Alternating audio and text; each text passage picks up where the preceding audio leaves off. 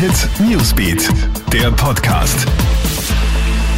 Hi, willkommen im Krone Hit Newsbeat Podcast. Ich bin Tamara Hendrich und ich habe alle Updates für deinen Mittwochabend. Paukenschlag in Tirol, der besonders stark von der südafrikanischen Corona-Variante betroffene Bezirk Schwarz, soll komplett durchgeimpft werden.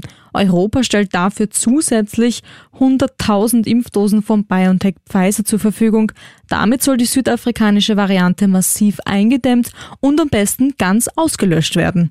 Der Bezirk Schwarz wird außerdem zur europäischen Forschungsregion. Man will testen, wie gut der BioNTech Pfizer Impfstoff wirklich gegen die südafrikanische Corona-Mutation wirkt. Während in Tirol diese Durchimpfkampagne beschlossen ist, verlängert Deutschland die Grenzkontrollen zu Tirol und Tschechien. Tirols Landeshauptmann Günter Platter hofft jetzt aber auf einen Stopp der Kontrollen im Zuge der groß angelegten Impfaktion. Die Maßnahmen in Tirol sollen auch angrenzende Nachbarländer schützen, so Platter.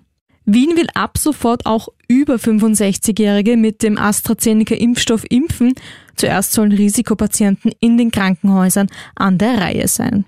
Das nationale Impfgremium hat zwar zuvor empfohlen, diesen Impfstoff nur bei unter 65-Jährigen einzusetzen, es geht aber vor allem um Schnelligkeit, so Michael Binder, der ärztliche Direktor des Wiener Gesundheitsverbundes.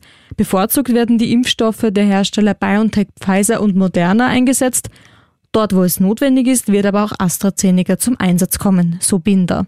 Einigung im Streit zwischen Tennis-Superstar Dominik Thiem und seinem ehemaligen Trainer Günter Presnik.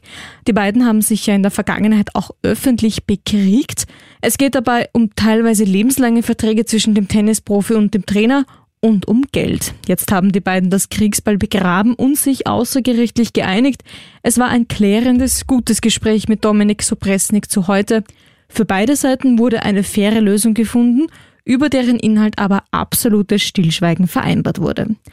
Alle Updates gibt's wie immer für dich im Kronehit Newsbeat und auf kronehit.at. Bis zum nächsten Mal.